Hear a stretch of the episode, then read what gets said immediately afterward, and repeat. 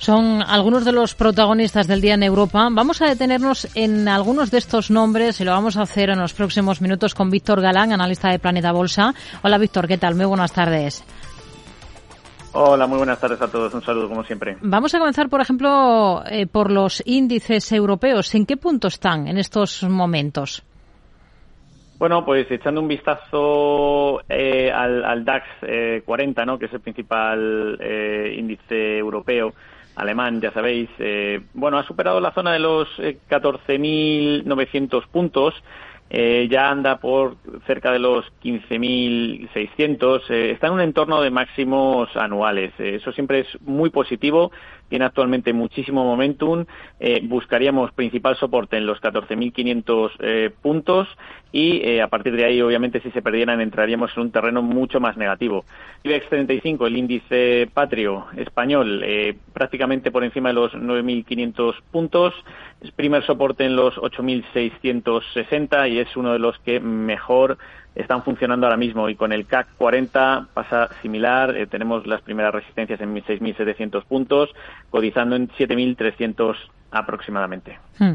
Tenemos también sobre la mesa pues eh, algunas compañías que son protagonistas por los resultados que han presentado. Por ejemplo, Zalando, la firma alemana de venta de moda por internet, eh, reduce el beneficio un 92,8% en el último ejercicio. ¿Cómo está por técnico?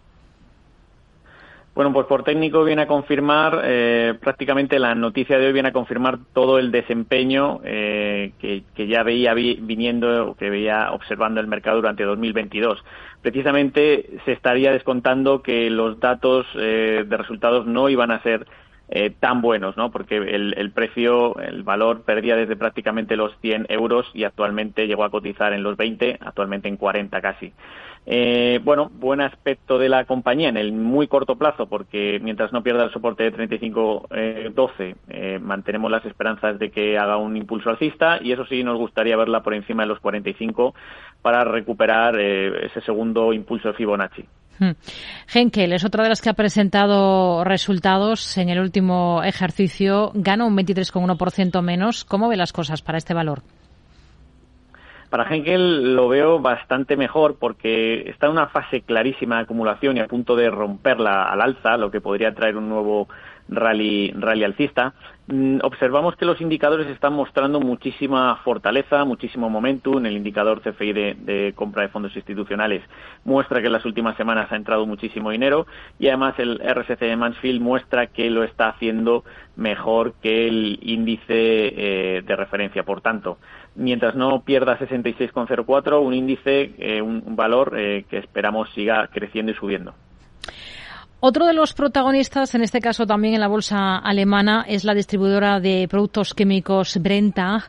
Es noticia porque se plantea recomprar al menos el 5% de, de sus acciones. ¿Cómo lo ve por técnico? Bueno, eh, probablemente haya empezado a recomprar o esté pensando no en recomprar ese 5%. Probablemente haya eh, algunos de, de, las, de, los fondos hayan eh, percibido o, hayan conocido esta noticia en las últimas semanas, eh, quizás incluso con alguna información eh, privilegiada porque ya desde hace un tiempo viene subiendo de manera muy acelerada. Ha dejado, de hecho, un soporte muy claro con 72, actualmente se encuentra cerquita del soporte de los de eh, 66,31, sería la primera parada, el primer punto en el que le podríamos ver descansar y siempre que supere los 73,50 eh, la veríamos en máximos de anuales después de una corrección interesante, así que buen aspecto para la compañía. Tenemos en el mercado alemán una jornada de recortes claros para compañías como Bonovia, más de un 5% se está dejando. Em, ¿Cómo lo ve por técnico? ¿Cuál sería el soporte más importante para esta firma inmobiliaria? Bueno, en el caso de Bonovia em, es de las pocas compañías europeas ¿no? que ahora mismo no lo está haciendo bien y que está muy por debajo de, los indicadores y de, sus ratios ¿no? en, el, sector. De hecho, eh, tenía un canal alcista y lo ha roto a la, a la baja eh, por pérdida precisamente de los 23,80. Es una muy mala señal Eh, primer soporte lo tiene en 20,52 y el soporte de medio plazo está en 18,60. Es una compañía de las que hemos hablado, desde luego, la que menos me gusta. Hmm. Vamos a mirar a otros protagonistas. Por ejemplo, en el mercado francés, entre los títulos más destacados hoy, encontramos por el lado positivo a Sanofi. ¿Le convence el valor? Está en un rango muy lateral, eh, está en un momento muy muy volátil en las últimas en las últimas semanas. Hemos visto cómo viene de fuertes vaivenes al alza, a la baja. Eh, precisamente la habíamos cotizar por encima de 100 euros, la habíamos caer casi hasta el soporte de 76. Hoy está en un tierra tierra de nadie, está en un gran rango lateral. Mientras no pierda los eh, 82,40 en el medio corto plazo, eh, nada ocurre, eh, tampoco para bien porque le quedan muy lejos los máximos en esos 102. Es un título que, bueno, eh, en terreno neutral en general en, indicadores y, poco interés, salvo que eh, supere las dos zonas, bien la de soporte o resistencia. Carlsberg, sector cervecero. Su presidente ejecutivo se jubila en unos meses. La compañía ya ha anunciado que busca sucesor. Mm, ¿El valor cómo lo ve por técnico?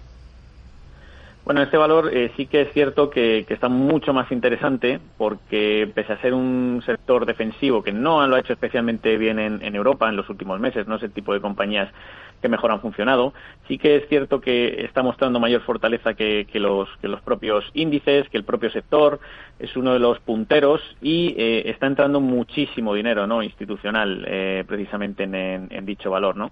Lo podemos comprobar con ese indicador de, de CFI. Actualmente en 1011, 1015 aproximadamente, primer soporte 951 y es este tipo de compañías las que nos gustan en Planeta Bolsa y en victorgalanbolsa.com para señalar como alguna de las que mejor lo está haciendo con menor volatilidad. Pues nos quedamos con este tipo de nombres. Víctor Galán, analista de Planeta Bolsa. Gracias. Muy buenas tardes. Muy buenas tardes y un saludo para todos.